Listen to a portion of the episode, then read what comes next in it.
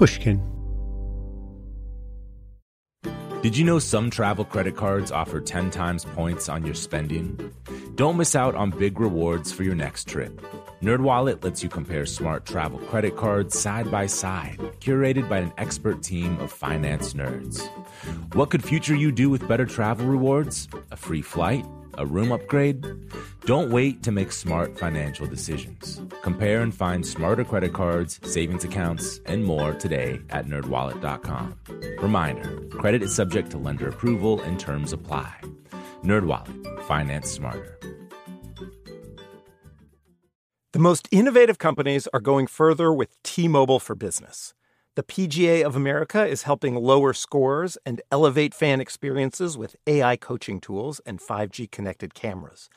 AAA is getting more drivers back on the road fast with location telematics. And the Las Vegas Grand Prix is powering race day operations with 5G connectivity, giving fans an experience at the speed they deserve. This is accelerating innovation with T-Mobile for Business. Take your business further at t-mobile.com/now. Dealing with pests can be a pain. But relax, Terminix can help because when pests show up, so does Terminix. With over 95 years of experience, they have what it takes to take on any pest problem fast. If your home or business has pests, don't stress it, Terminix it. Visit Terminix.com to book your appointment online today. That's T E R M I N I X dot com. In September 2019, the toy and game giant Hasbro struck a blow in the battle over women's rights. Although it's not quite clear which side they were on. They published Ms. Monopoly, putting a new spin on their classic board game. The tagline for this new version was The first game where women make more than men. They're not kidding. Female players start the game with more Monopoly money than male players, and they get $240 each time they pass go, rather than the traditional $200 for the boys. Why exactly is not clear. Some sort of joke? It wasn't even a consistent joke. Some of the chance and community chest cards paid out more cash to male players. So, what is the message? Women have been unfairly treated? Women need help to win? We don't actually know what feminism means? There is, however, one feature of the game that's hard to criticise. Instead of buying properties from around Atlantic City, as in the classic game, players invest in inventions that were developed by women, such as Marion Donovan, the inventor of the leak proof diaper, Anna Connolly, the inventor of the external fire escape, and Hedy Lamarr, the film star who in the 1940s co invented frequency hopping radio transmissions, a precursor to today's Wi Fi. In Ms. Monopoly, each square represents one of these inventions. For example, instead of buying the prestige property Boardwalk, you could invest in chocolate chip cookies, invented by Ruth Wakefield. And it's hard to argue with the sentiments expressed in Hasbro's advertisement for Ms. Monopoly, which begins with the simple text Women hold just 10% of all patented inventions. The Ms. Monopoly game was widely derided as a confusing mass of mixed messages, but the Ms. Monopoly advert asks a simple, powerful question Isn't it time that the inventiveness of women was finally acknowledged and rewarded? Well, isn't it? I'm Tim Harford, and you're listening to Cautionary Tales.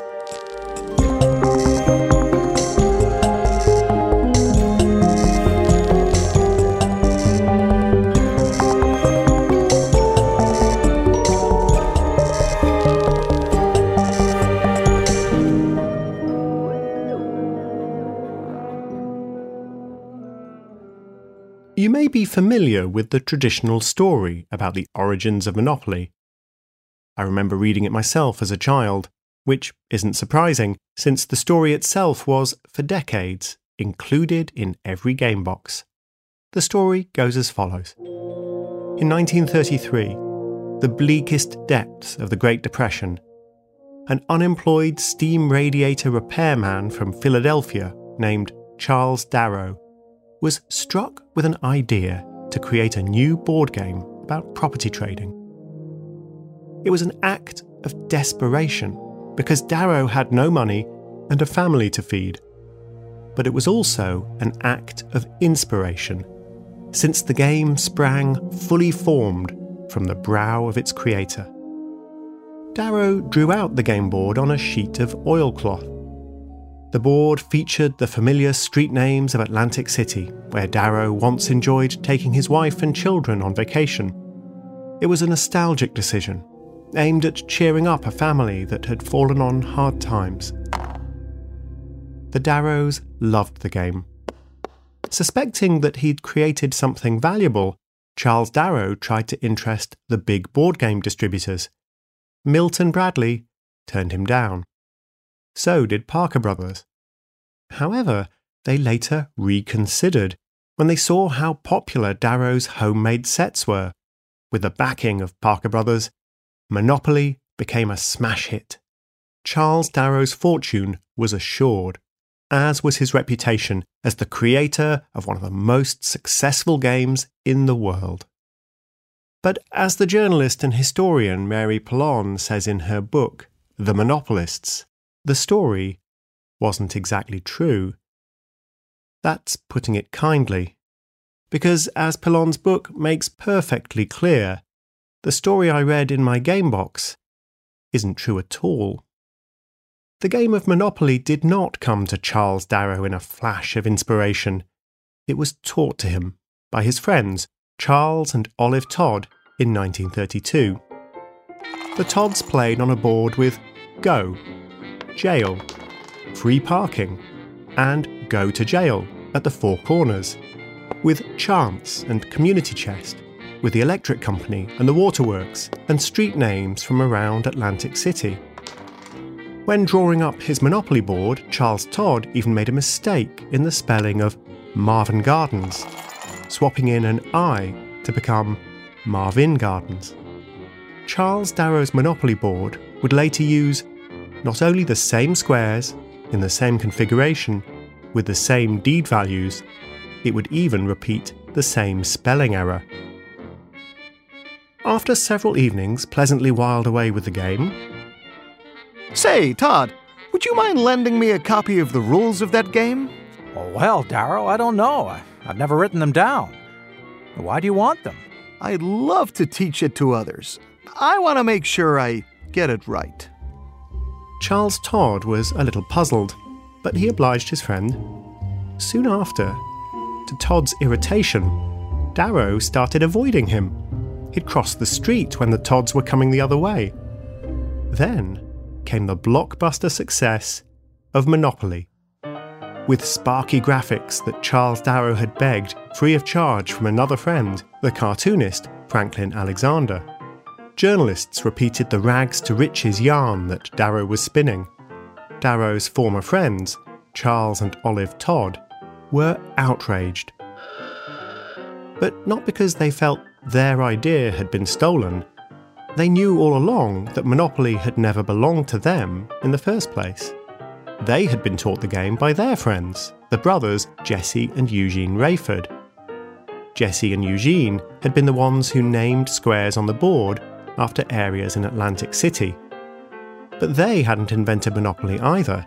They'd adapted a version they'd been taught by Ruth Hoskins, who was a trainee schoolteacher. So, did Ruth Hoskins invent the game? No, it was circulating widely in the 1920s. It was even popular in economics departments. One influential player, Scott Nearing, was a socialist economics professor at the Wharton School, who used a version of the game to teach the evils of corporate monopolies. This game was called Monopoly, and the square board had plenty of recognisable elements, with 40 spaces, including chance, jail, go to jail, and numerous properties. But there were two ways to play the game. It could be played competitively, as players tried to monopolise groups of property and bankrupt their opponents. Or it could be played cooperatively, with resources paid into the public purse. utilities supplying services for free, and each player's resources growing over time. The cooperative game was, of course, very dull. But Monopoly wasn't invented at the Wharton School. Professor Scott Nearing learned it in the utopian community called Arden in Delaware. Arden had been founded in 1900 and organised according to the principles of the economist, journalist, and social reformer Henry George.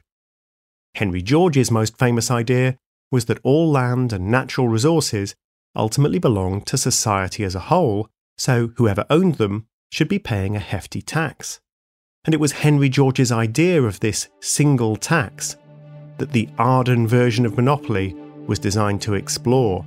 This game, the progressive heaven or capitalist hell version of Monopoly, was called the Landlord's Game. Did the radical folk of Arden invent the Landlord's Game? No. It was dreamed up by a remarkable woman named Lizzie Magie.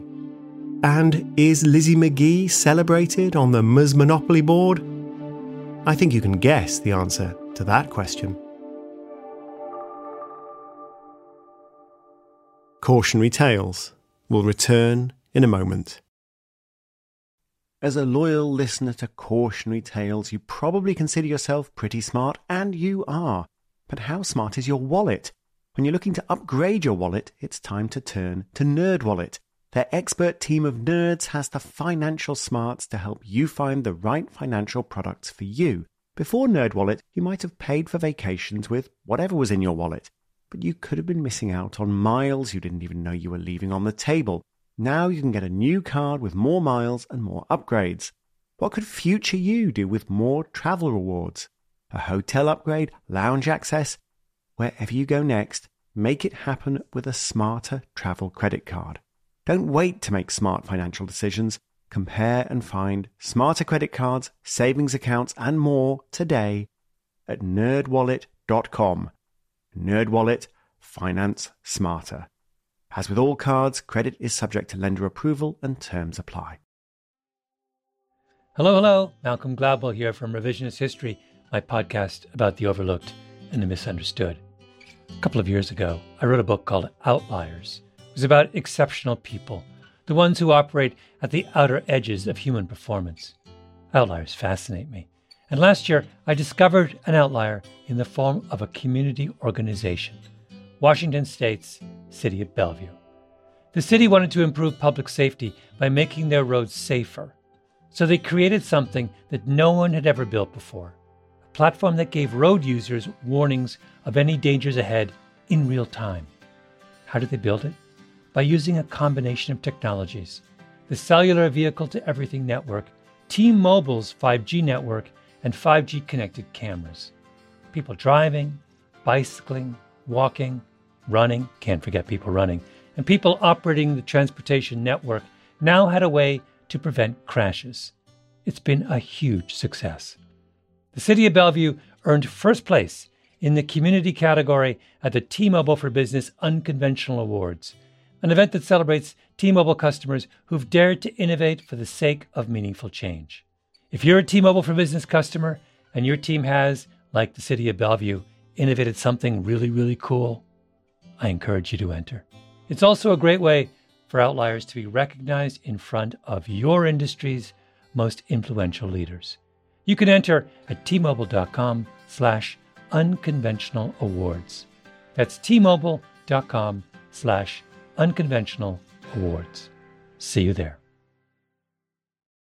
Open a limited time 11 month certificate at Kemba Financial Credit Union. At 5.25% APY, it's more than triple the national average, plus, it's a safe and secure way to grow your money. Visit your local branch or kemba.org slash CD for details. Offer expires May 31st, 2024. APY equals annual percentage yield. Restrictions apply. $500 minimum and $250,000 maximum deposit. Advantage status required. Comparison based on bank rate average. Federally insured by NCUA. Unlike Charles Darrow, the man who claimed to have invented Monopoly, Lizzie Magie was a true original. I'm thankful that I was taught how to think. and not what to think. When Magie created the original Monopoly style game, it was the early 1900s. Here's how Mary Pilon's History of Monopoly describes Magie a distinctive looking woman in her 30s, with curly dark locks and bangs that framed her face. Lizzie had inherited the bushy eyebrows of her father. The descendant of Scottish immigrants, she had pale skin, a strong jawline, and a strong work ethic. Quite.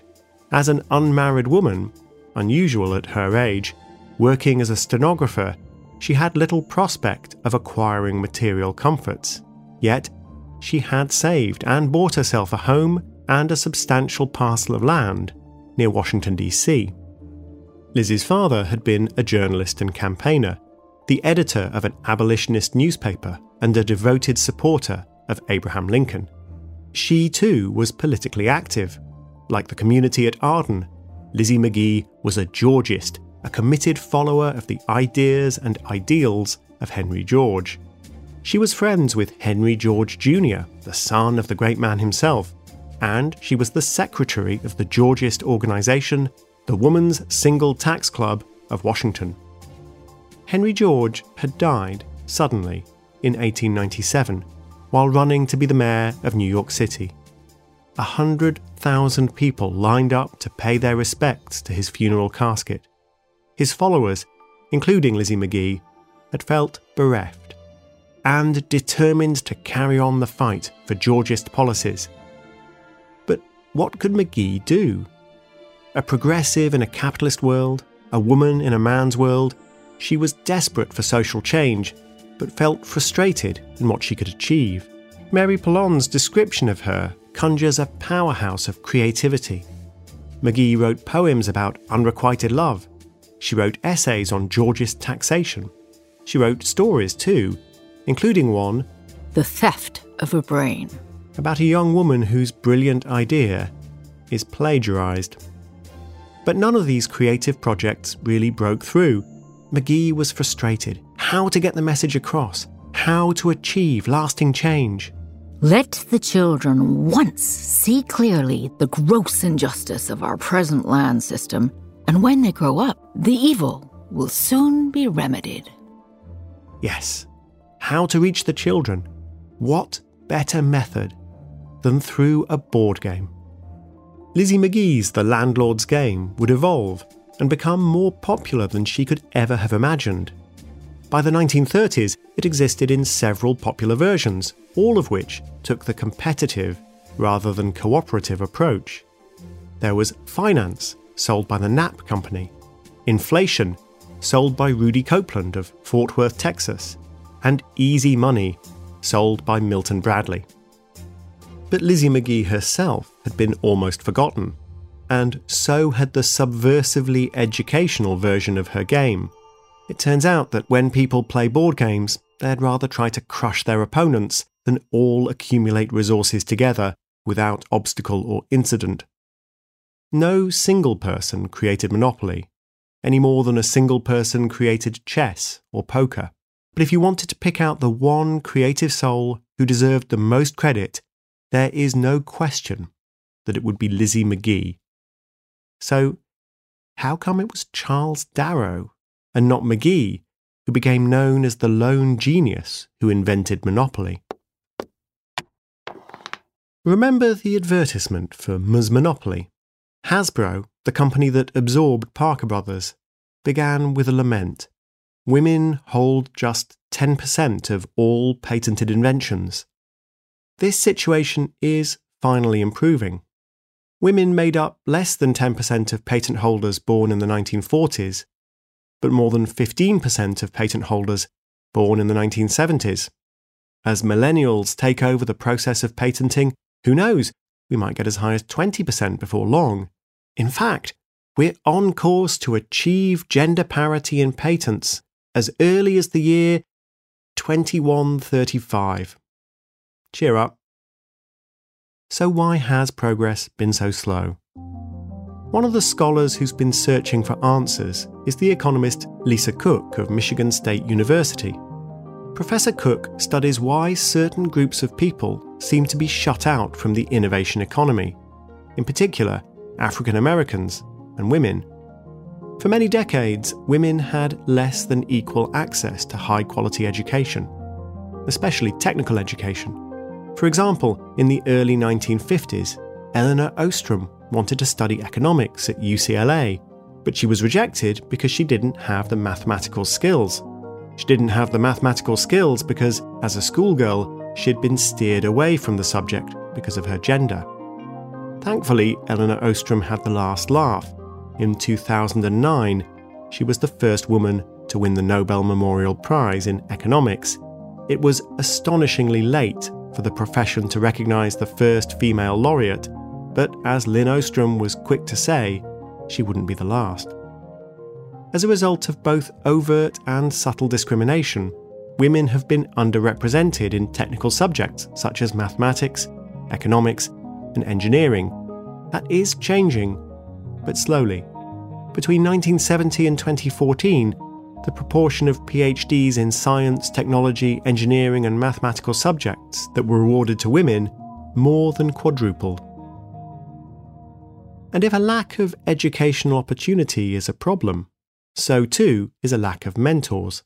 A huge study conducted by a team of economists, led by Raj Chetty of Harvard, found that young people were far more likely to become inventors if they could see other inventors around them, especially if their own parents were inventors. Gender matters here. For example, female inventors seem to be far more inspiring to girls than male inventors are. And since there are fewer women inventors around to inspire girls, the problem is a self perpetuating spiral. Indeed, Chetty and his colleagues estimate that if young girls had the same exposure to female inventors as young boys did to male inventors, they would innovate more than two and a half times as much as now, and the gender innovation gap would be less than half as big. That's why the Ms. Monopoly set and advertising campaign, with its celebration of women inventors, is so important. But among the female inventors credited on the board, Lizzie Magie is conspicuous by her absence. It is an astonishing missed opportunity. But it's also a mystery. How did Lizzie Magie find herself so comprehensively airbrushed out of history? And why don't the publishers of Monopoly want to acknowledge her more than a century later? Could it be, perhaps, that they're a little ashamed? Cautionary Tales will be back in a moment. As a loyal listener to Cautionary Tales, you probably consider yourself pretty smart, and you are. But how smart is your wallet? When you're looking to upgrade your wallet, it's time to turn to NerdWallet. Their expert team of nerds has the financial smarts to help you find the right financial products for you. Before NerdWallet, you might have paid for vacations with whatever was in your wallet, but you could have been missing out on miles you didn't even know you were leaving on the table. Now you can get a new card with more miles and more upgrades. What could future you do with more travel rewards? A hotel upgrade, lounge access, Wherever you go next, make it happen with a smarter travel credit card. Don't wait to make smart financial decisions. Compare and find smarter credit cards, savings accounts, and more today at nerdwallet.com. Nerdwallet, finance smarter. As with all cards, credit is subject to lender approval and terms apply. Hello, hello. Malcolm Gladwell here from Revisionist History, my podcast about the overlooked and the misunderstood. A couple of years ago, I wrote a book called Outliers. It was about exceptional people, the ones who operate at the outer edges of human performance. Outliers fascinate me. And last year, I discovered an outlier in the form of a community organization Washington State's City of Bellevue. The city wanted to improve public safety by making their roads safer. So they created something that no one had ever built before a platform that gave road users warnings of any dangers ahead in real time. How did they build it? By using a combination of technologies the cellular vehicle to everything network, T Mobile's 5G network, and 5G connected cameras. People driving, bicycling, walking, running, can't forget people running, and people operating the transportation network now had a way to prevent crashes. It's been a huge success. The City of Bellevue earned first place in the community category at the T Mobile for Business Unconventional Awards, an event that celebrates T Mobile customers who've dared to innovate for the sake of meaningful change. If you're a T Mobile for Business customer and your team has, like the City of Bellevue, innovated something really, really cool, I encourage you to enter. It's also a great way for outliers to be recognized in front of your industry's most influential leaders. You can enter at tmobile.com slash unconventional awards. That's tmobile.com slash unconventional awards. See you there. Open a limited time 11 month certificate at Kemba Financial Credit Union. At 5.25% APY, it's more than triple the national average, plus, it's a safe and secure way to grow your money. Visit your local branch or kemba.org slash CD for details. Offer expires May 31st, 2024. APY equals annual percentage yield. Restrictions apply. $500 minimum and $250,000 maximum deposit. Advantage status required. Comparison based on bank rate average. Federally insured by NCUA. Lizzie Magie broke the mould in so many ways. It wasn't just her politics, her defiance of traditional values in refusing to marry when young, her far reaching creativity as a poet, actor, novelist, and essayist. She actually had the determination to follow through on her dreams despite all the obstacles. It's easy to assume that Charles Darrow and Parker Brothers were able to lay claim to monopoly because Lizzie Magie didn't have a patent. But she did. In fact, she had two. The earlier one is for an improvement to a typewriter roller, but it's the patent for the landlord's game that deserves to be remembered. Letters Patent, number 748,626, dated January 5th, 1904. My invention, which I have designated the landlord's game, relates to game boards, and more particularly to games of chance. When a player stops upon a lot owned by any of the players, he must pay rent to the owner. The object of the game is to obtain as much wealth or money as possible. Even today, few patent holders are women. In Magie's time, less than one in a hundred were. She was a member of a small club of female inventors. So, if she had a patent, what went wrong? The economist Lisa Cook knows that the innovation gap runs deeper than educational opportunity or even the presence of mentors. There's also the question of whose ideas get taken seriously. You can have a good idea, and you can even get it patented, but that does not mean your idea will thrive if your face doesn't fit. For example, Lisa Cook's own cousin, the chemist Percy Julian, was repeatedly turned down for jobs as an academic and as a corporate researcher because he was black. Eventually, Julian became the first African American to run a large corporate laboratory at Glidden. He developed techniques for producing hormones such as estrogen and cortisone and earned several patents. In 1950, Percy Julian was named Chicagoan of the Year by the Chicago Sun-Times. It was the same year that, infuriated that a black man had moved into a nice white part of Chicago, racists tried to burn down his house. If you're suffering from discrimination, as both women and African American inventors were throughout the 20th century, then Professor Cook's work makes it clear having a patent might not be enough. A patent isn't much good if nobody respects it. Consider the case of Garrett Morgan. He was born in the 1870s. He was a gifted inventor, developing products as varied as a gas mask, a traffic light, and hair straightening cream. But he was also African American which didn't fit America's idea of what an inventor should look like. In one dramatic incident in 1916, Morgan and his brother led a rescue of several victims of an underground explosion near Lake Erie. the rescuers used Morgan's invention of a firefighter's smoke hood. Officials awarded medals to the white members of the rescue party, but not to the Morgan brothers themselves.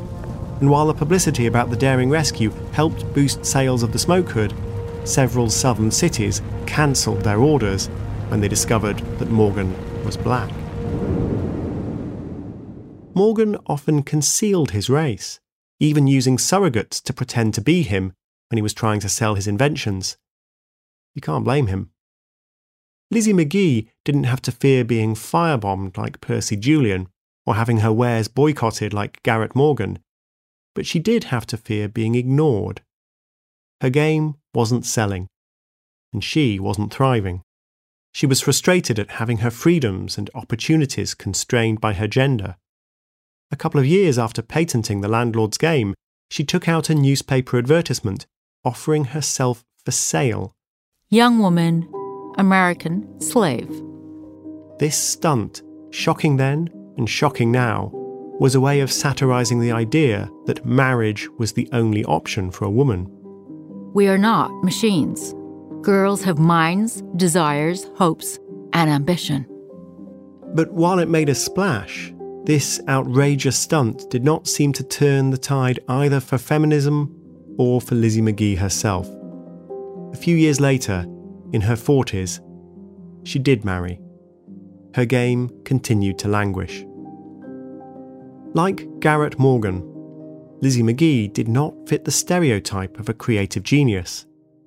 By the time Monopoly had become a bestseller, more than 30 years after Magie filed the patent for the landlord's game, she was an unconventional old woman with unconventional political ideals, still trying to get the world to pay attention to the case for progressive single taxation.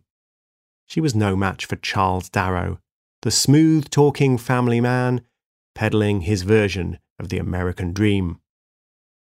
Darrow charmed the Todds into giving him the monopoly rules in every detail, charmed the artist Franklin Alexander into donating the designs that gave Monopoly its clean modern look, charmed Parker Brothers into treating him as a creative genius, and charmed the press into repeating his tale of creativity and adversity, carving this fictional origin story in stone with the help of the publicists at Parker Brothers.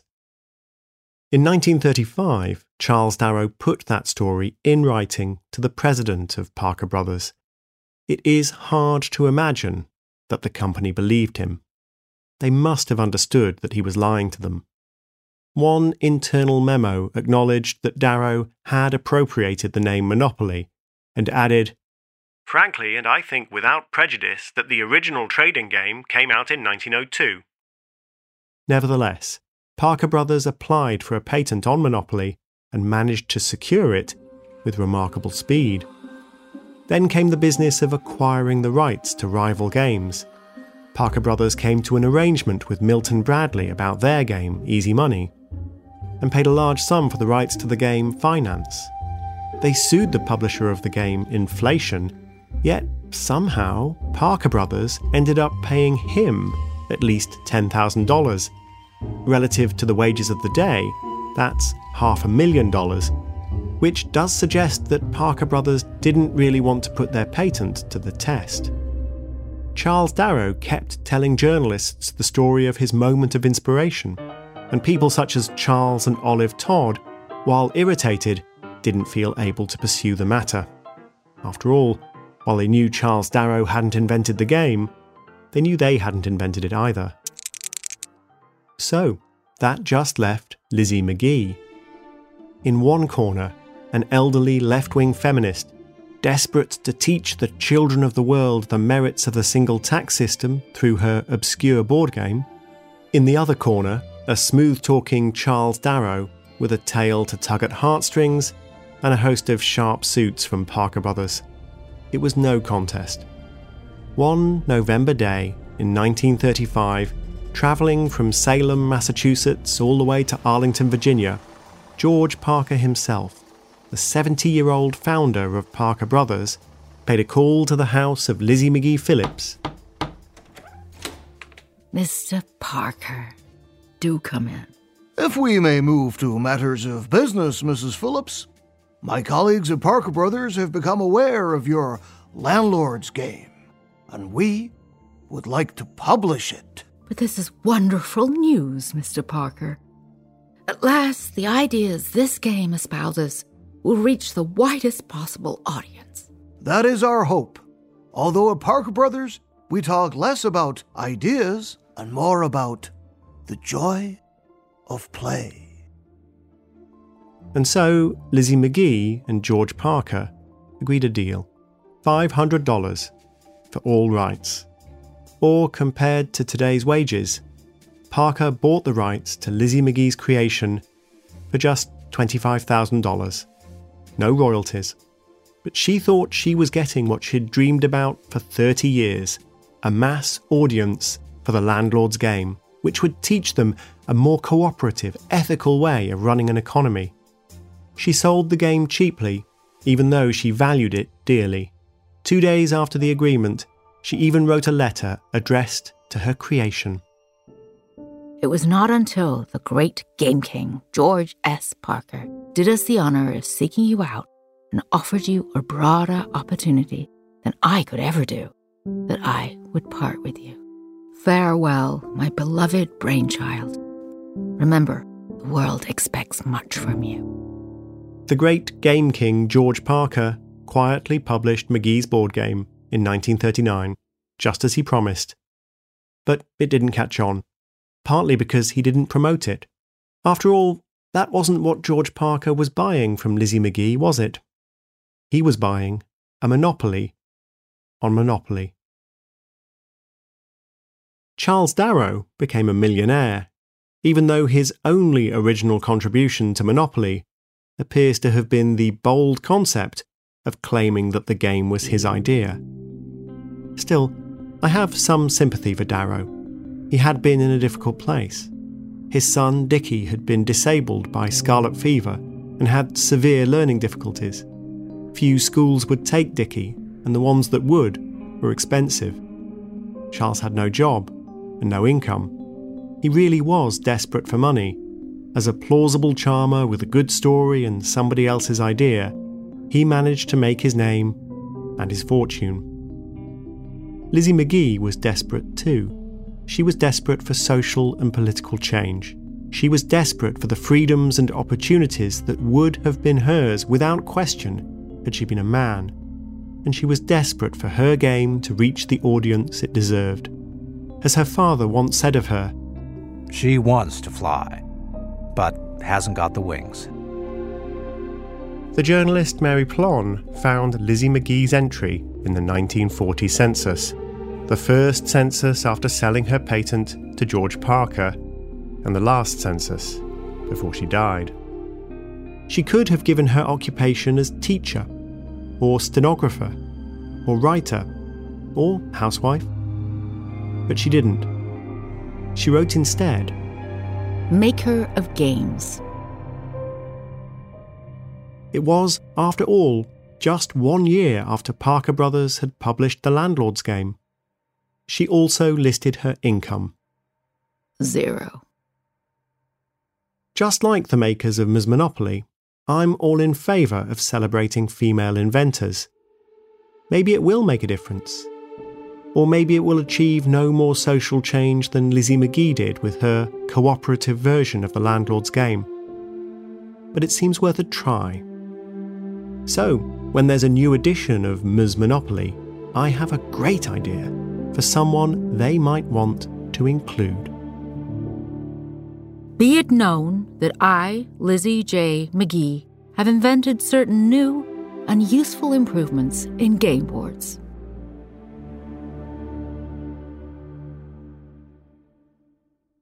Although this is the last in the current season of Cautionary Tales, don't worry, we're already working on the next series. After all, when you get to work with the likes of Helena Bonham Carter, it's too much fun not to. I'll do one more. Letters patent number 400. No, I don't have a good thing for numbers. Okay. Letters patent number seven. No, sorry. It's a Friday. Oh, ding dong. Okay. You do the special effects. that was my knee, not the door.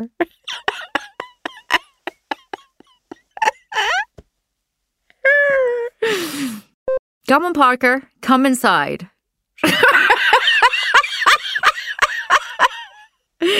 okay, I'll just do it. Get on with it. Mr. Parker, do come in. I like that. She was she really is expecting him. She's been expecting him for her whole life. Do come in. It's Mae West.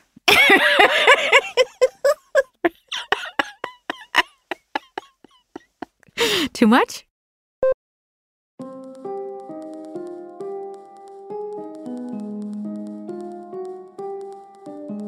The indispensable source for this episode is Mary Pilon's book, The Monopolists, supplemented by Christopher Ketcham's article in Harper's titled Monopoly is Theft. For links to academic work by Lisa Cook, Raj Chetty, and others, see timharford.com.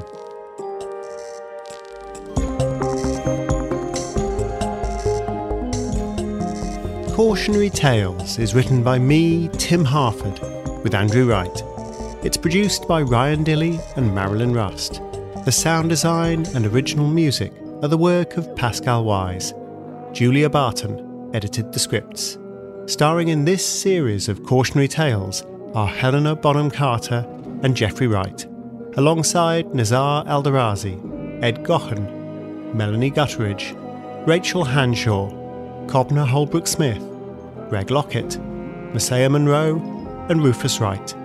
The show would not have been possible without the work of Mia Lobel, Jacob Weisberg, Heather Fain, Jon Schnaars, Carly Migliori, Eric Sandler, Emily Rostek, Maggie Taylor, Daniella Lakhan, and Maya Koenig. Cautionary Tales is a production of Pushkin Industries. If you like the show, please remember to share, rate, and review.